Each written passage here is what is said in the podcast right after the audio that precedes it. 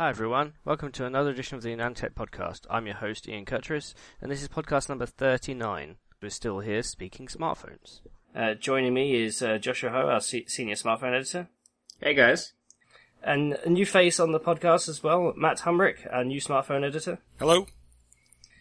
Now we just did our first half of the podcast on the iPhone launch. Uh, Joshua was there in a hall full of 7,000 people listening to Tim Cook explain the new iPhone. And Sia. Just random, a random concert at the end. Oh, d- d- don't worry. I I've been to Samsung events in London where they had Will I Am do a two-hour set after the event. So the fact Yeah, that see- Apple had Sia and it was just one song, I think you got the better end of the deal there. Yeah, I think so. I don't, I, I don't, I don't watch the live stream because I'm too busy. Um, and Yeah. also the internet's not going to work for that in the hall. I'm pretty sure they don't show the audience when this concert happens because if you if you were to actually look, there would be a whole wave of press trying to get up, pack, and trying to get out of the room as quickly as possible to go to the demo area, get the hands on. I am not surprised. I am not surprised. But we covered the iPhone event, and um, right. there were a few more events that happened uh, throughout the week and over the past month that we also want to cover, um, including having a look at some of the recent news that's also uh, come to the attention, especially stuff that started um, exploding and creating fires, um, Mm. which is a nice segue into saying, Josh, you reviewed the uh, Samsung Galaxy Note 7. Did yours blow up? Yes. So I don't know up? if it's blown up because I left it. I for events in San Francisco. I I come up to um my parents' house in Emeryville, and usually I leave all the review units in San Jose. So maybe the house is burned down. Maybe it hasn't. I guess there's only one way to find out. Um, but I to specific because I was actually genuinely worried that I would come home and the house would be leveled. So I put it in the middle of a glass stove where on top there's a metal fume hood and to the sides it's all granite. So unless like sparks fly at a 45 degree angle away from the phone, um, hopefully the house doesn't burn down if it sets on fire. Don't worry, I was sitting next to uh, Sascha Segan from PC Mag, I think, during a ZTE briefing at IFA, and he had his on the desk, and I had one eye on the guy presenting and the other eye on his Note 7. I asked him afterwards whether he was going to trade it in, and he hadn't decided yet. I don't know what to do for review units. I should probably contact Samsung to figure out.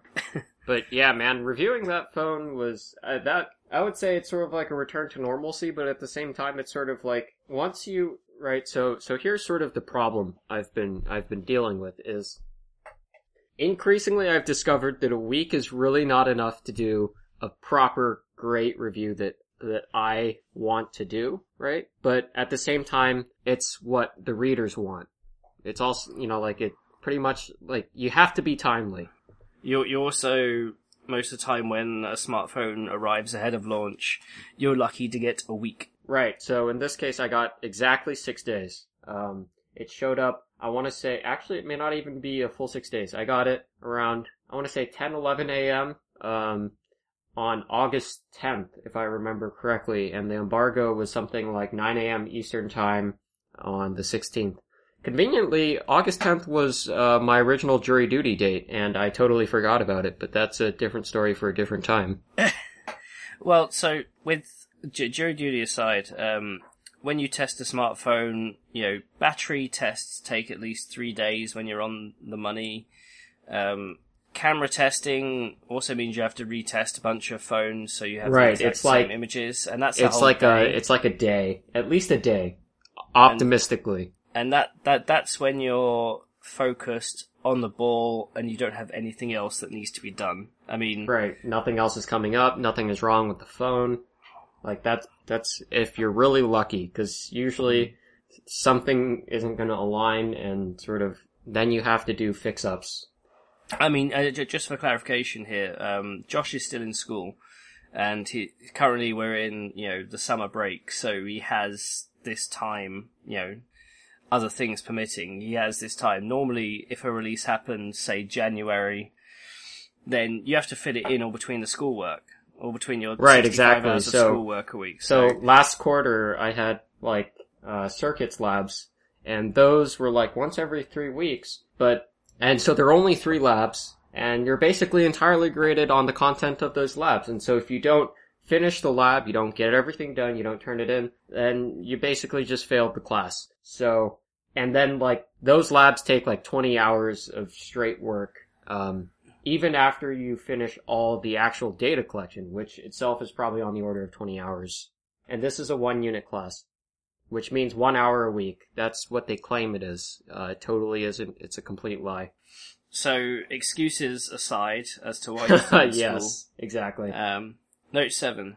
Right. Give us a breakdown of what you thought. So I think it's a good phone overall, right? I get the sense that a lot of people think that I hate this phone. That's not true. I don't really hate it. What I do think is, is that I think Samsung didn't do enough to prepare the Note 7 for sort of the late season competition, right?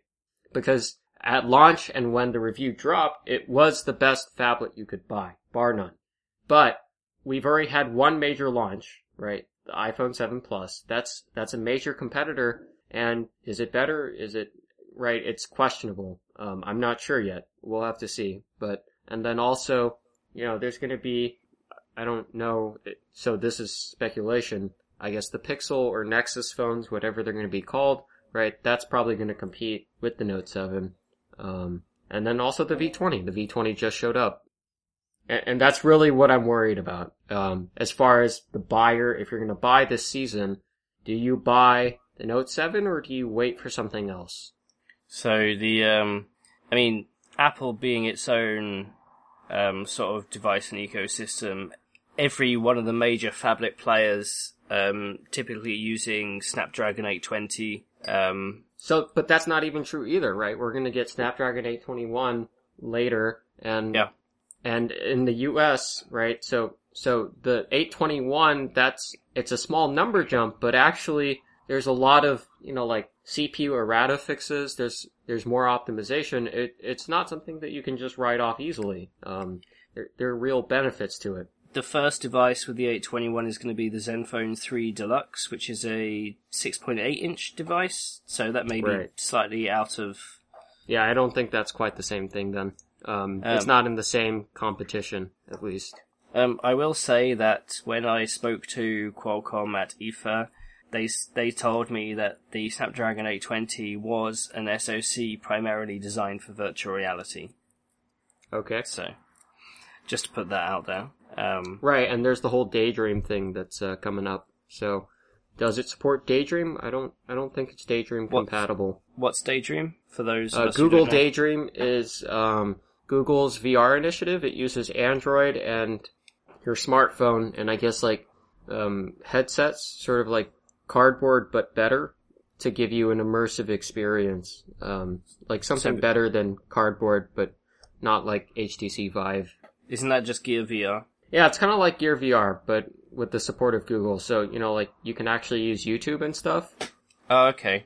So it's an ecosystem, a set of APIs, a platform. Right. And also, you're not limited to Samsung phones, right? Like, Yeah. every Android OEM is going to be making this. Um, I did see a lot of VR headsets at IFA, um, either standalone ones or ones that you just stick in a smartphone. So that makes sense. Right. But but anyway, back back, back to Note Seven. So I just want to give a spec rundown for anybody who hasn't seen the review. Um, there's going to be two separate devices. One's going to have Qualcomm Snapdragon 820. That's for mainly the US.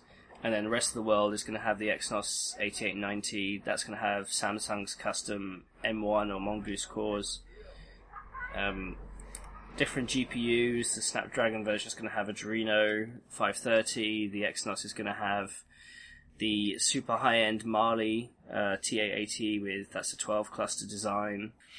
Note 7 is going to have 4 gig of LPDDR4, 64 gig of UFS 2 storage. It's a 5.7 inch device at uh, 1440p. We have a Sony IMX 260 rear 12 megapixel camera with OIS, uh, 1.4 micron pixels. It's going to have a 5 megapixel front camera. 3500 milliamp hour battery, 2x2 AC, USB Type C, you know, standard stuff you'd expect on a high-end smartphone. Yeah, it has And- all the bells and whistles. Android 6, why not Android 7? Why not Nougat?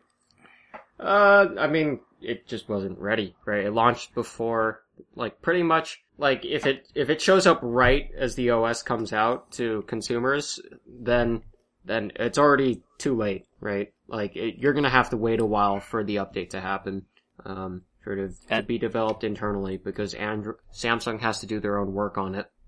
Uh, is that like with Samsung Knox and everything else? And- Right, exactly, to integrate all these features. yeah. And then it's, then on top of that, you're gonna have carrier specific integration.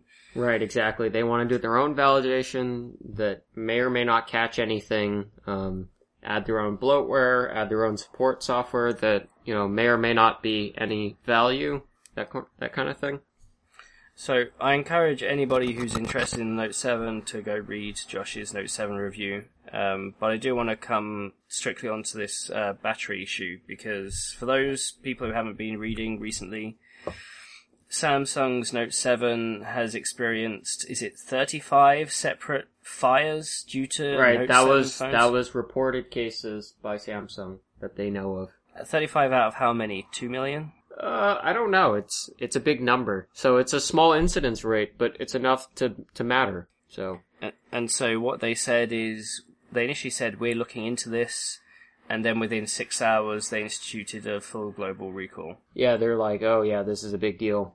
Which is interesting actually, because a couple of companies at IFA asked me and said, how do you think Samsung handled the recall? And I think to go from six hours to saying we acknowledge to full global recall, it is a pretty swift decision.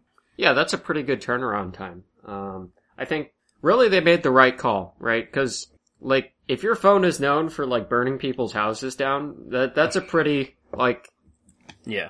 that's really a dark mark on the reputation of a company. And sort of Samsung, this this stuff is already in the wild, right? The mistake has already been made. You can't undo what's been done.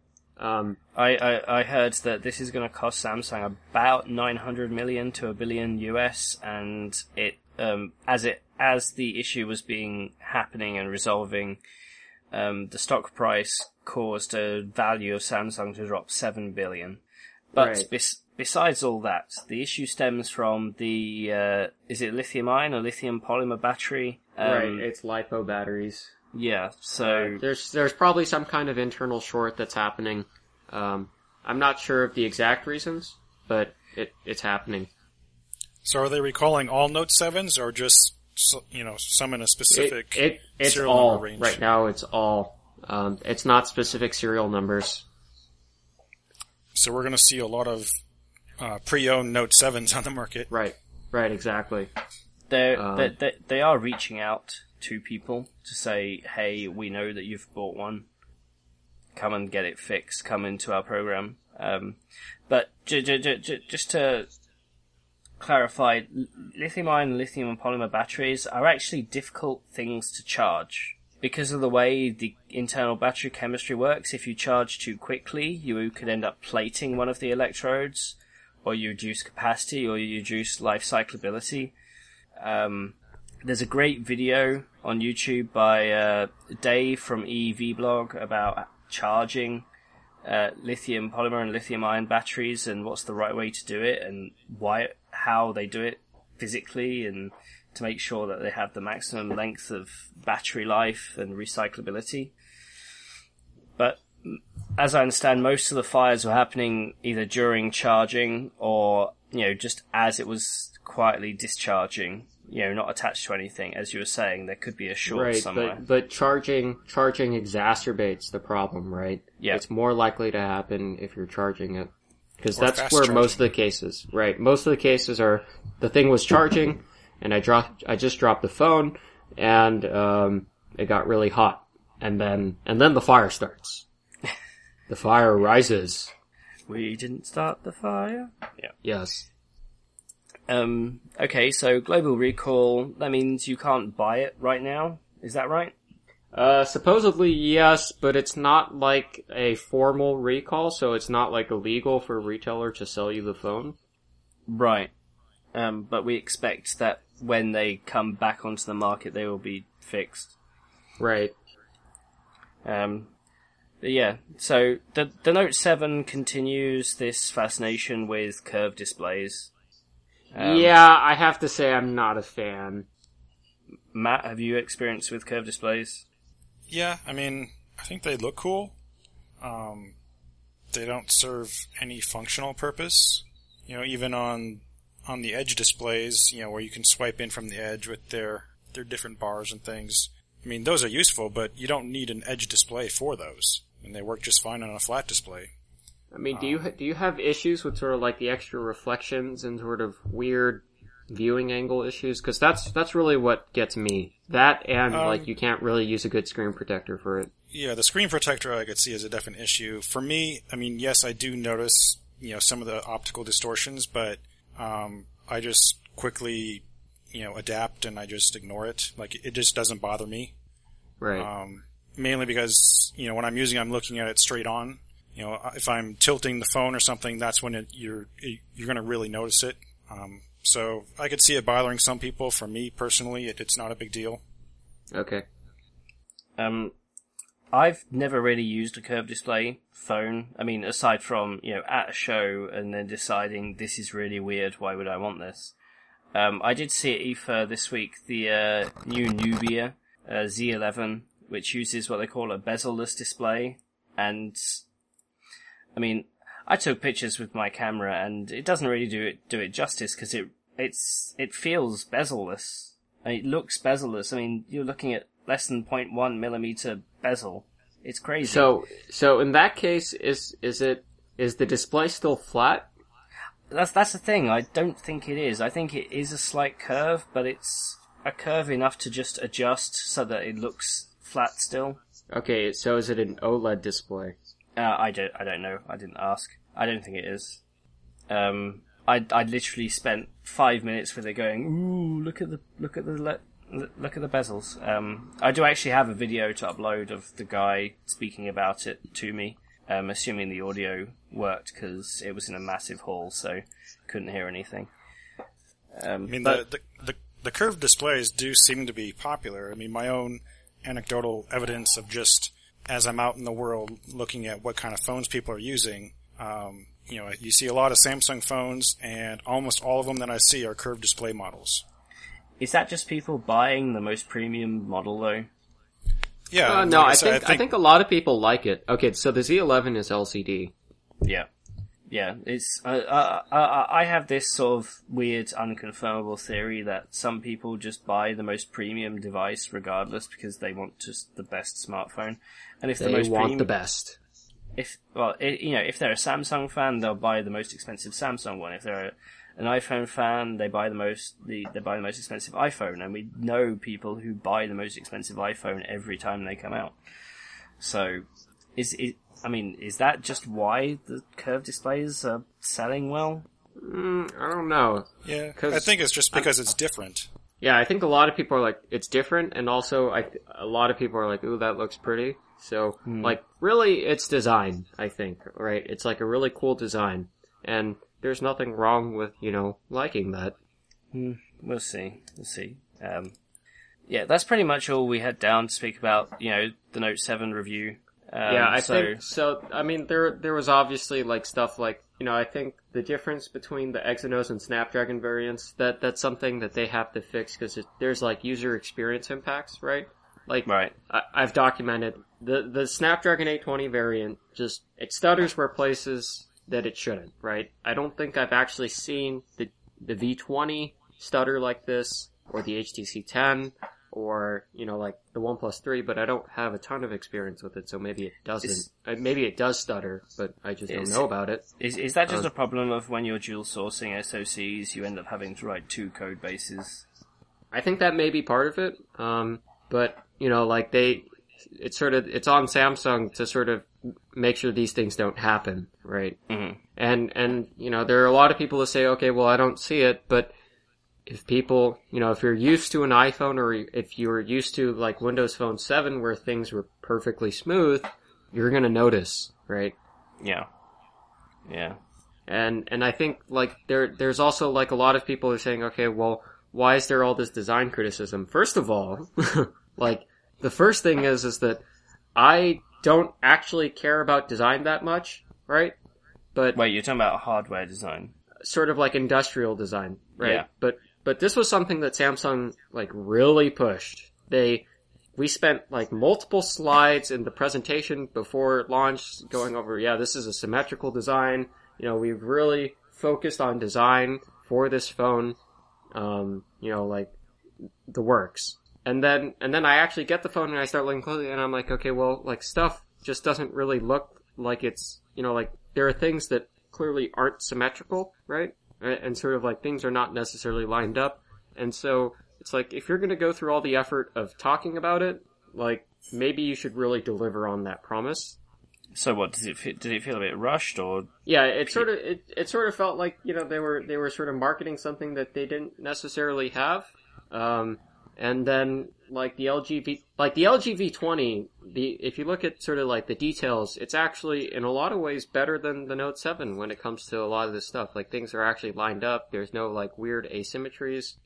And and LG doesn't advertise design, right? They're just like, okay, this phone, it's aluminum, feels great, looks great, something, right? But it's like one slide and then they just skip right through it. And they move on to like, yeah, this has the best sound. yeah, yeah? Well, we'll we'll, we'll get to the LG V20 in a little bit. Right. Um, in our list of topics to discuss, um, you and I were both at the launch for Honor 8 yes. um, in San Francisco. This was um, right in the middle of IFA, uh, Huawei's uh, budget. IDF? That was IDF. right? Right. Ah, okay. Yeah, I too many shows in such short time. But yeah, th- th- so Honor is Huawei's sort of low to mid range It's for the brand. brave. It's for the brave. It's And the it's for millennials. the, For the young. it's, it's for It's- the millennials, yeah. Yes, it's for the young and the young at heart. Right, okay, so to put this in perspective, when Apple launch a device, they invite Sia onto the stage. When Samsung launch a device, they invite Will I Am to do a two hour set after the event. Honor invite David Beckham's son, Brooklyn Beckham, who is 17, um, to come on stage and s- essentially s- tell people how good the camera is and then give him a skateboard.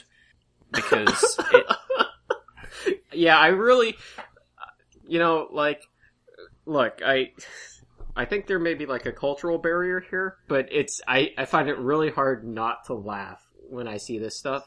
You know, like you don't see it in the live blog necessarily because we're just not gonna subject other people to it, but it's just hilarious for us to see it. Well, don't get me wrong. I'm not. I'm not. Um, I'm not blasting on uh, Brooklyn Beckham because obviously they're paying him a fair amount of money just to stand on stage to and accept a skateboard. Um, but Honor, the Honor brand is has been that sort of low range millennial type. That, that their whole shtick is low cost, reasonable performance. But what they were launching at the event in San Francisco was a sort of a, a super mid, mid high range phone. It's, they're completely encroaching onto Huawei's core business with this device, the Honor 8. Yeah, I think they've. I think they're doing kind of a brand shift where, like you said, initially it was meant to be the the lower cost option to Huawei's main devices, and now they're sort of shifting it as not necessarily lower cost, but targeted to a different demographic. You know, the younger generation. The, the younger Yeah, generation see, who I has think, money. I think they keep they keep saying that, but like to me, it comes off as like "Hello, fellow kids." you know, like Yes. I too listen to Rock Band. What are you doing today? Let's go skateboard sometime later this day after It's- school. It, it, it, it does make you wonder just what is the average age of the marketing team coming up with this. Um, but I mean, I mean, we're Oh. we're just poking fun here, right? I, I don't think honor is necessarily a bad thing, but it's just really funny to see the launch events sometimes. hey, Like, I, I think in Las Vegas at CES, like they had people on hoverboards and they were Yeah. like dancing. Like that was that was how they started. and uh, for for this event, after they launched the device, uh, everybody goes to the back to play with the devices, and maybe there's some like drinks or burgers. This time they just had jars filled with sweets. That yeah, it's the, the, the sort of things that the public don't see at these press events is interesting. But you know, so this device, the Honor 8 that they launched, it's a reasonably well spec phone. I mean, Yeah, it's actually it's, pretty yeah, good hardware. It's basically the Huawei P9 in a different chassis. yeah, uh, it's got a slightly lower resolution screen, I think. Does- Um, does yes. it? I don't. Yeah. It's a 5.2 inch 1080p. So we've got a 5.2 uh, inch 1080p. It's got Kirin 950, which is quad ARM Cortex A72s and quad ARM Cortex A53s. Um, Mali T880 MP4. So this is this is the SoC that Andre said at the beginning of the year was actually perhaps the best performing, most efficient SoC out of all the major players. Yeah, actually, I think it may even beat the Apple A9. Yeah. Um, so, you know, credit to HiSilicon and Huawei's in-house silicon team for creating a really nice SoC, but here it is in the Honor 8. Um, as, uh, as we mentioned, it's got, you know, dual rear cameras. Um, so the idea is that the, one of them is color, the other is black and white. Um, both of them are dual 12 megapixel um, but the idea is that with with the black and white one, you can do contrast focusing, but you can also do funky things like bokeh and more professional style photography. Uh, I think the big thing there is like sensitivity, right? Right, Yeah, better low light. so um, I haven't used the Honor 8 yet, but I've I've used the uh, P9 camera quite a bit, and um, in normal mode, it's it's capturing light with both cameras and then combining it post processing to um, try and improve um, image quality. Um, the other thing you can do is um, I forget what they call it now, but you can enable another mode where it uses the black and white camera to make a depth map, and then you can adjust the uh, yes, not the focus, but um, you can shift um, bokeh. you know, bokeh um, after you've taken the picture. Um, well, currently, uh, my wife is using my sample right now, um, and we just we were in we were in Berlin for a few days post post IFA, and I was actually using it a fair bit, and it is kind of handy to do it post because you know you can obviously take a picture as it is, and then because it stores all the image data with the picture, you can go into the gallery later and adjust as you feel necessary. And then apply Instagram filters or whatever. So, You want so to? the the focus feature is it actually like my big issue with the M8 was that first of all the effect looks really fake, and also it couldn't even like separate things properly. Like the depth map was not high enough resolution.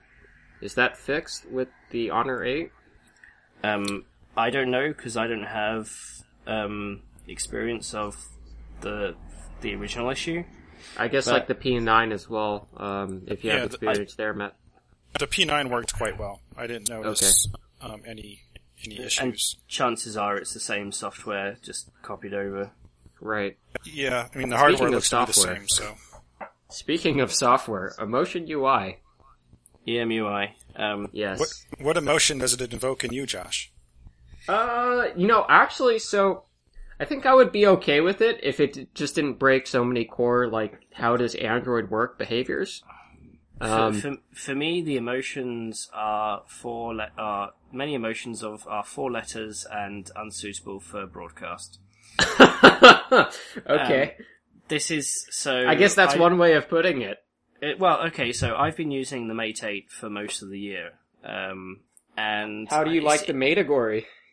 it's it's it's just small things like being able to so if you have your Gmail as your main email app in a notifications bar because the Gmail text is black and the notification pull down menu is black unless you're on a pure white background you can't read your emails Oh, you nice. can't you know just a quick glance of who's emailed you and what the topics are um, changing the background um, can be an issue it it is very proactive in kicking out apps from memory, so you also have to be proactive about which ones you keep in memory. And you Yes, have to I've noticed that too. Syncing, syncing breaks very often if you don't manage it yourself. I think this is because they expect every app developer to be like Chinese app developers that like, cause I know WeChat and most of these applications, they just, like if you don't do something at the system level, they just run wake lock nonstop and destroy your battery. Yeah, I mean, don't, don't get me wrong, it's a nice feature, but it does require some extra monitoring and management. So if you have, say,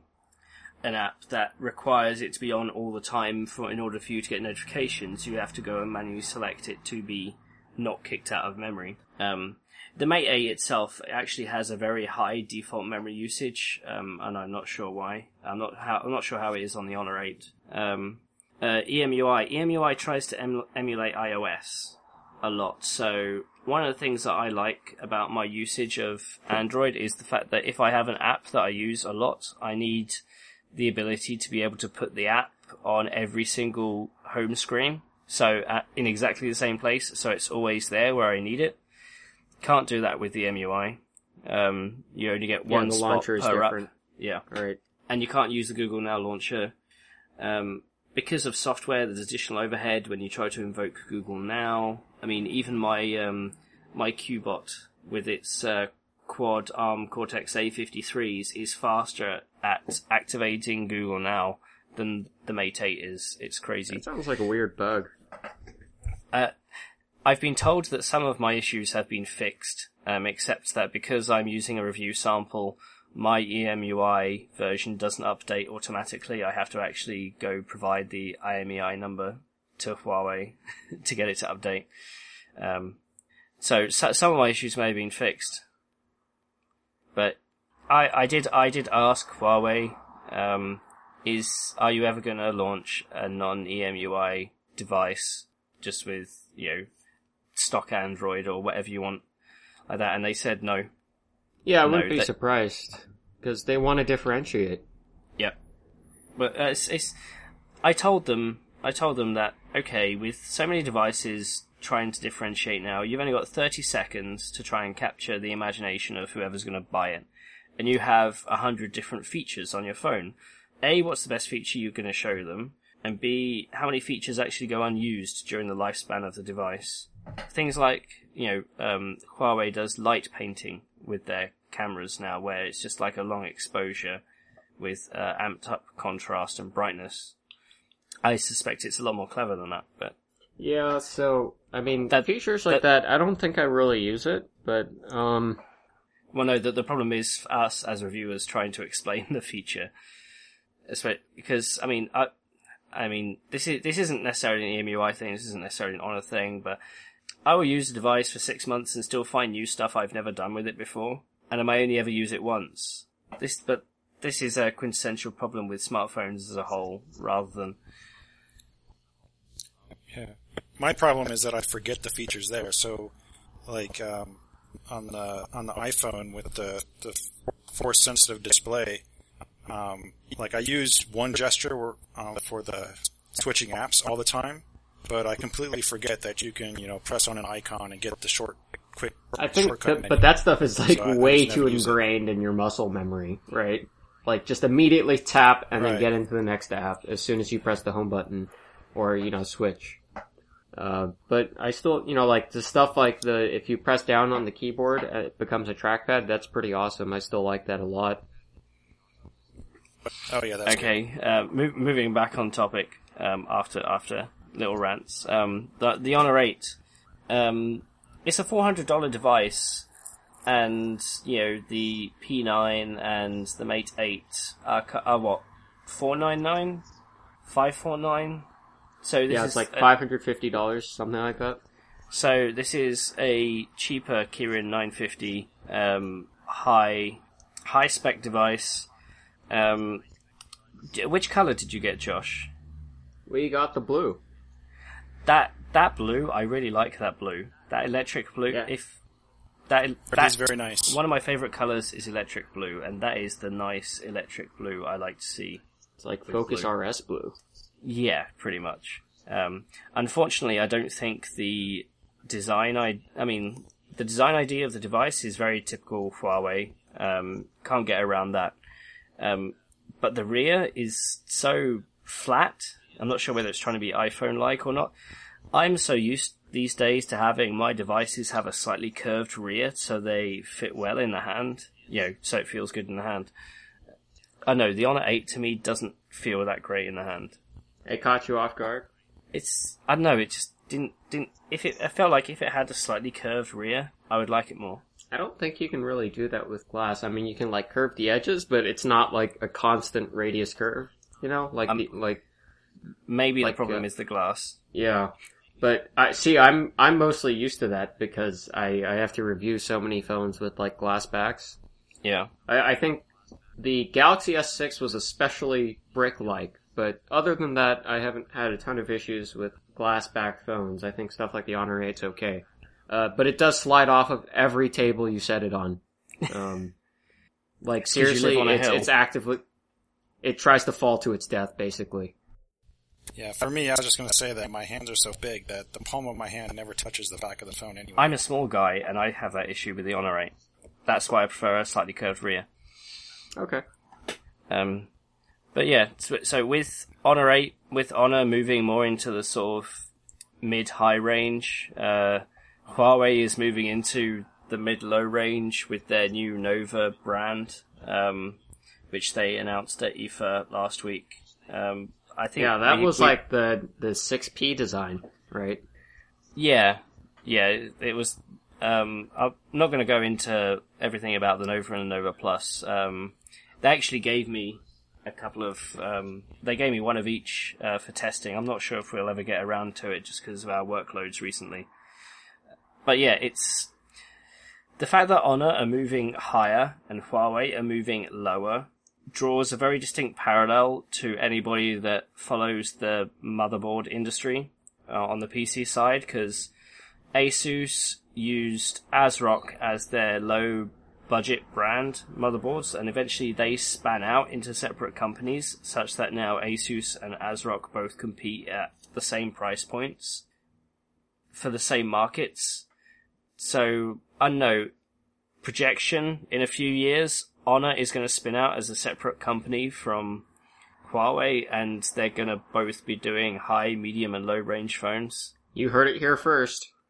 I don't know, um, because, because Huawei is so vertically integrated, that may be less of an issue. That may be, I don't know. It depends if Honor have a recognizable brand ID in certain markets to which Huawei doesn't. And if millennials is that market, then that's what they're gonna target, so, I don't know. It's similar to what the auto industry did, like with Toyota. You know, they've got their, their premium brand. Uh, Do they do? I forget. Yeah, Are they Lexus, and then they have their youth brand called Scion. So they do Lexus, it's premium, right? Then there's Toyota proper, and then there's Scion for the you know youth-oriented market. So it seems like Huawei's kind of going Scion doesn't really exist in Europe, so. Yeah, actually, I think in Japan it's like just all Toyota. But I guess there's also Lexus now. Like they actually introduced Lexus to Japan. Well, the LFA. Yes. That So, uh, V10, move, uh, moving on from the Honor 8, the V20. Perfect, perfect segue.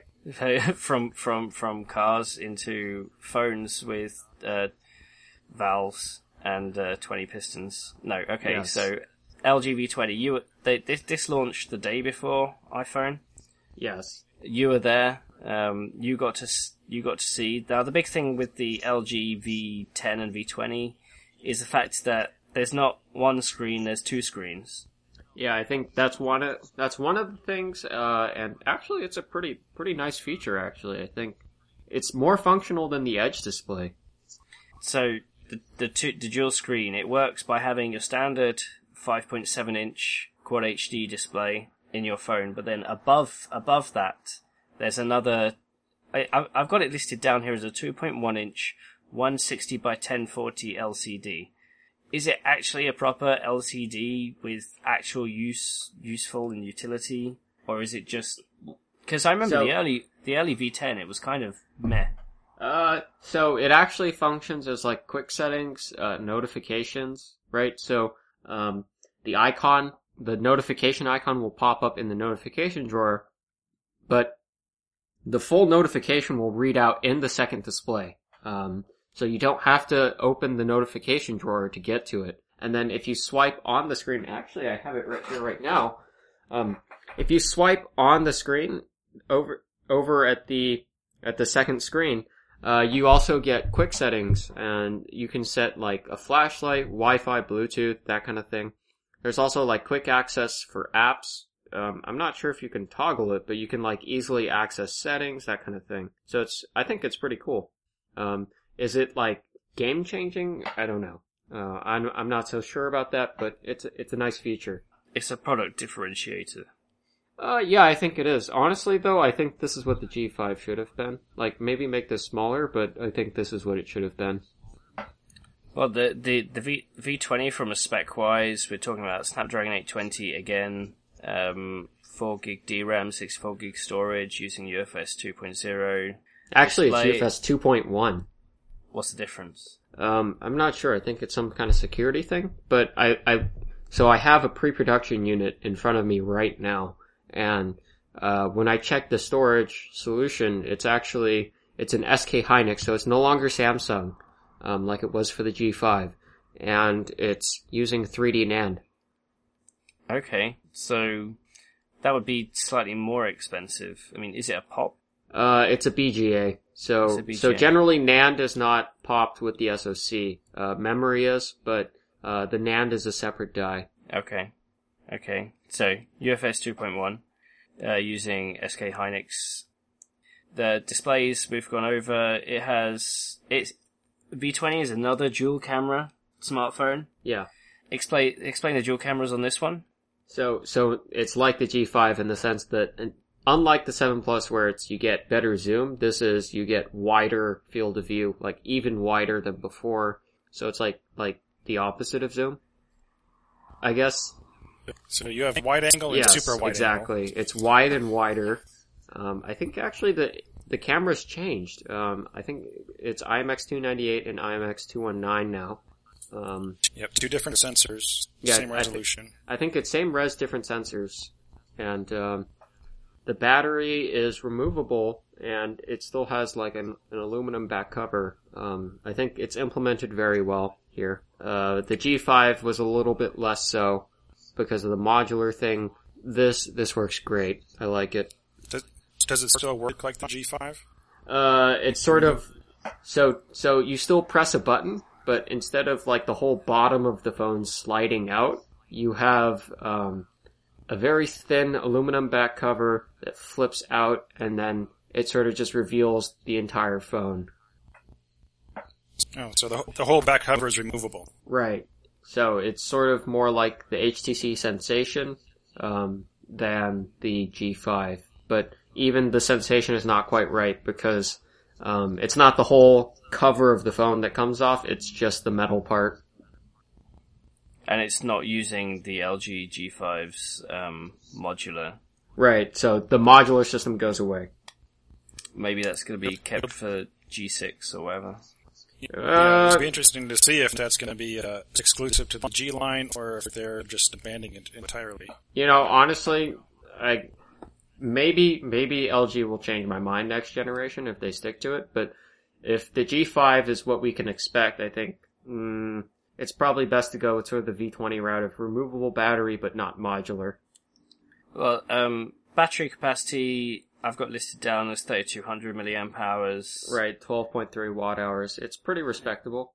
Um, Despite the fact it's got two displays to power. Right. So I think maybe maybe the the efficiency, the the volumetric efficiency is not as good as the Note 7. Right. That's sort of the price you pay for a movable battery, but it's still like it's still pretty respectable. Um, it should be okay. Um, this is another device that we've talked about today with USB Type C. Um, Yes. I don't know about you guys, but I'm glad that Type C is being adopted.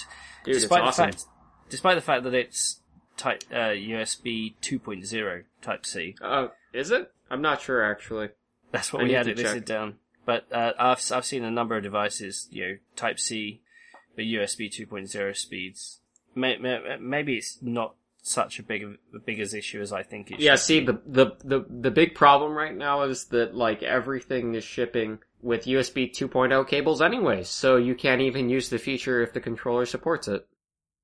Like, yeah, the Note 7 and the HTC 10 are, are prime examples here. I mean, don't get me wrong, I've actually replaced all my micro USB cables with reversible micro USB cables, which is a thing, and you can get the cables for less than 10 bucks on Amazon. Did they work well? Yeah. I mean, I, Okay. u- I, I only nice. use them to charge. I've no- never used them to transfer data over. But it means that I don't have to faff around trying to stick them in. Right. Um, but yeah, so one of the other things with the V20 is that it's the first device with uh, Android 7, with Android Nougat. I've not Yeah, used it. Tell me about it. It's, uh, so, it's faster, um, but I think Android N is not necessarily a huge upgrade from Android M. Like, it's really subtle stuff that they're improving here. Um, so like stuff like OTA updates no longer take forever and destroy your battery. Um, updates from the Play Store no longer take forever. That sort of thing. Yeah, I think one of the big things was uh, the security enhancements too, which you're not necessarily Right. going to see. Right, exactly. So you're not going to see like that's that's stuff that's sort of beneath the surface. It's sort of like you know you you don't even realize that Google is changing things, and I guess maybe maybe that's for the best, right? Are we going to come out with the Android 7 review? Uh, I'm not actually sure yet. We'll see. We'll have to see if uh, we get enough time to cover Yeah, that between all the devices that we have as well. Yeah, it's it's getting crazy in here. It kind of fits because I'm a little crazy, right? A little. we'll, we'll, we'll leave that up to listeners to decide. Um, Yes. on the V uh, on the V20, I noticed uh, on on our list of things to discuss, you've you've pointed out video recording features. Yes, dude. This thing has like the craziest video application. Like, I don't really think anybody else has done this. I, I think the V20 had this, but not anything else. So there's the ability to do a, you can set the gain, you can set the directivity, like you can sort of like adjust the stereo effect, you can turn wind noise on and off. Um, you can set like sort of a lower bound for sounds to pass through, right? So like really quiet background noise can get filtered out. You can also do like, um, below a certain frequency, just cut all these frequencies. You can set the frequency response of the microphones for video recording. You can set like, um, so you can set, in addition to resolution, you can set the bit rate. Uh, you can also set white balance focus, exposure compensation, um, sensor gain, and integration time. And you can also adjust sort of like whether you want it to be locked to specific exposure settings or if you want it to automatically compensate. Um, there's like histograms for sort of metering the scene, like all kinds of, like, it's seriously the most comprehensive manual camera application I've ever seen. Like, LG should put this in everything. It's great. Yeah, it's like the videographer's phone. Yeah, pretty much. Like, it's awesome. And you're you're you're absolutely sure that what you've got there on your pre-production is going to be what's out. Yeah, I mean, because they've, they've already done most of this in the V10 before, right? But, right. like, I, I just didn't have any, that was a much lower key launch, I think. Like, I didn't even, uh, go to a launch event or anything, and the phone, you know, like, it just sort of, sort of showed up on the market. I was just going to say, video is definitely the big differentiator for the V line. And the flip side of that is that they specifically neutered video recording on the G line. So the G5, Yeah, that's, that's bad. the video recording is basically no better than a low mid-range phone. Um, it basically sucks. Yeah, I think that kind of artificial differentiation is a problem. Yeah. I mean, they've deliberately held back the G5. Well, Matt, aren't you test- testing out some Hasselblad video camera?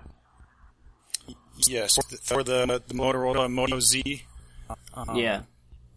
Isn't yeah, that, the, the Hasselblad True Zoom camera module? it, that that that doesn't have any sort of advanced video recording features like this?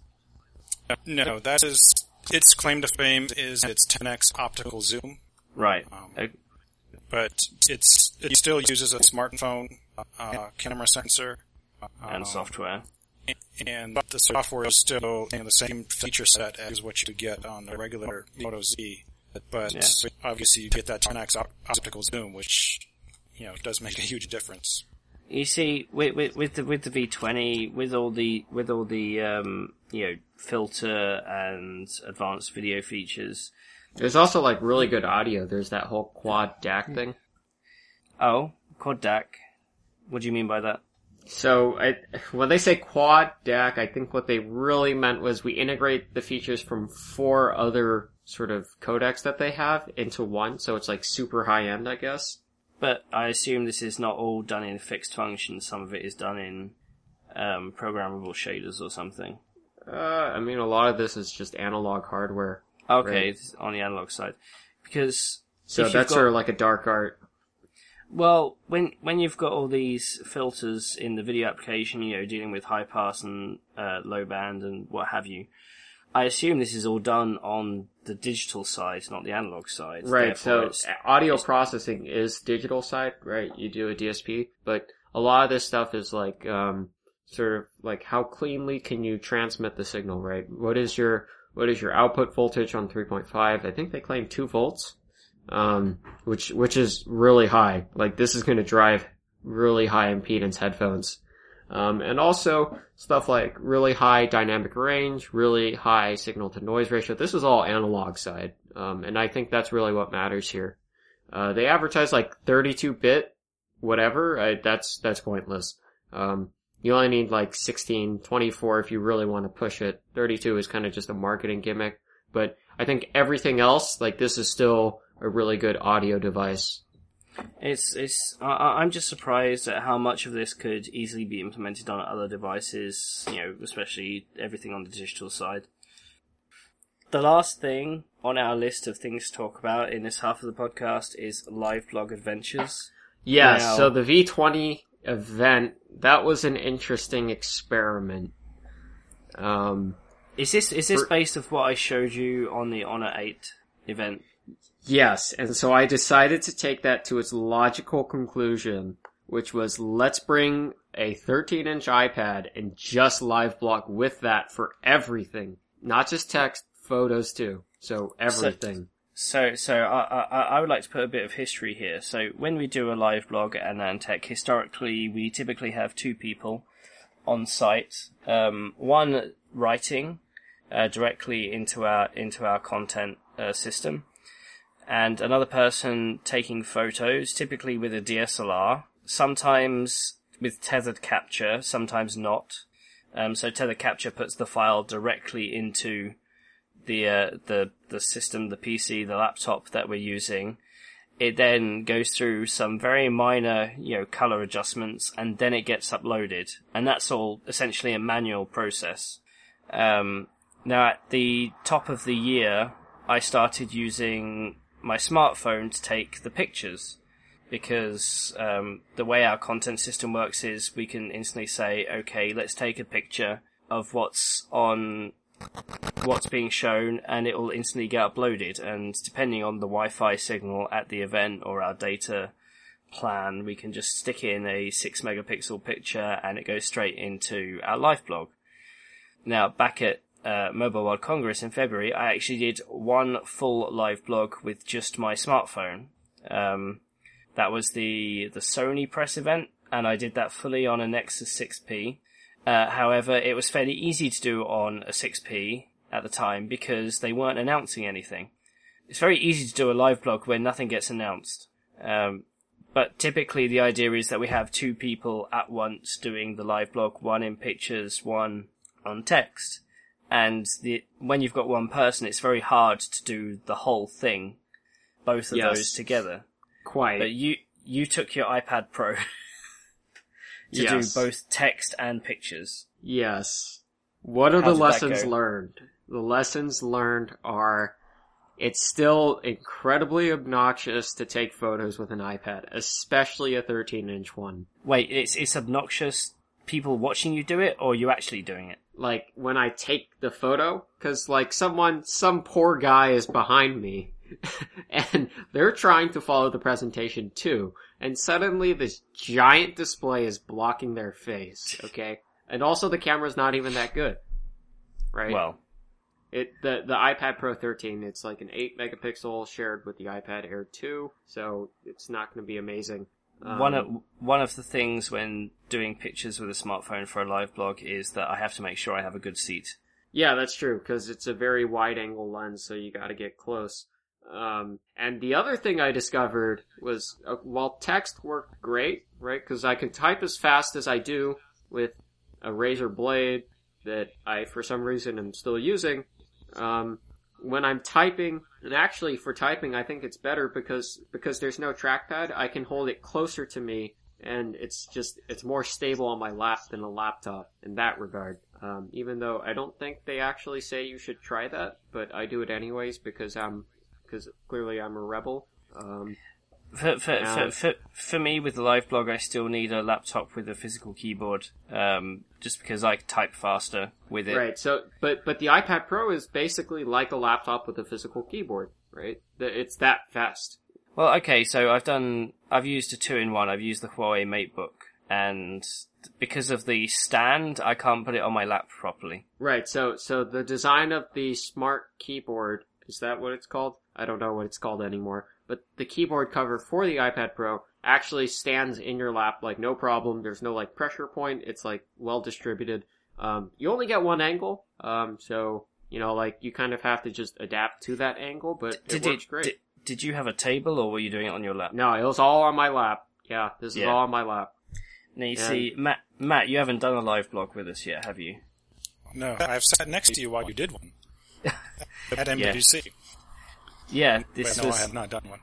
Yeah, uh, come come MWC next year, CES even. Um, we'll get you live blogging, and you can feel the difficulty, the passion, thrill. the woe, the, The thrill. thrill. Yeah, Yes. I'm like, the ecstasy.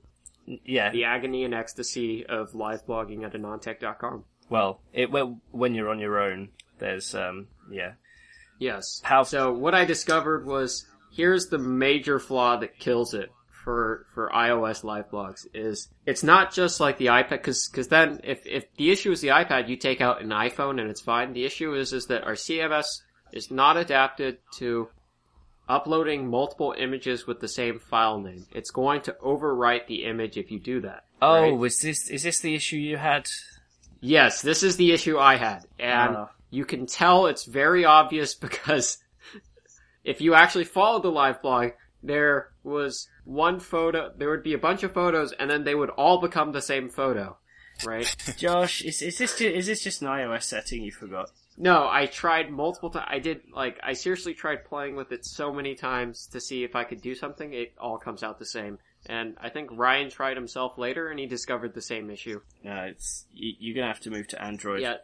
So at, so that's actually exactly what I did for the Apple event was I moved to the HTC 10, um, which worked pretty well. But I had to. I, what I ended up having to do was because Apple and so many other people they seem to love like we're gonna have this really black background and Yeah. then we're gonna have really bright white text. So I ended up having to do manual EV compensation to like negative two and a half or something like that most of the time Oh, um, to get it to get it to meter properly because otherwise it wouldn't even focus properly with contrast right because everything is blown out well, it's it's it, it's funny how the equipment that we take to these shows has evolved over the years. I mean, I no longer dude it's all mobile now I no longer take a DSLR to shows. Not only because my DSLR broke last year.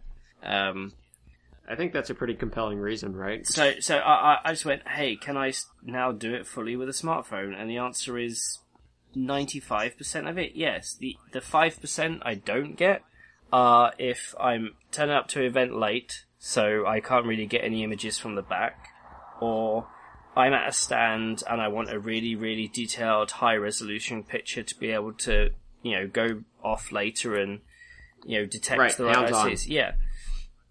I can't, I I can't do it for that. So I think at the AMD event during Intel's developer forum, separate to the Intel event, um, they had a motherboard on display and I couldn't really take that great pictures with a smartphone.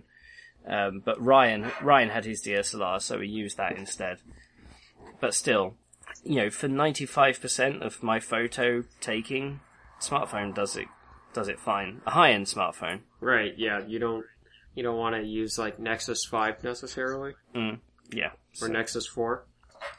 Um, we haven't touched on video taking that much yet. Um, I don't know how that's going to evolve on AnandTech, but we may need better audio equipment. I think I think really to launch videos on AnandTech, what we really need is like my face as much as possible. Maybe like a Anand's face. I don't know.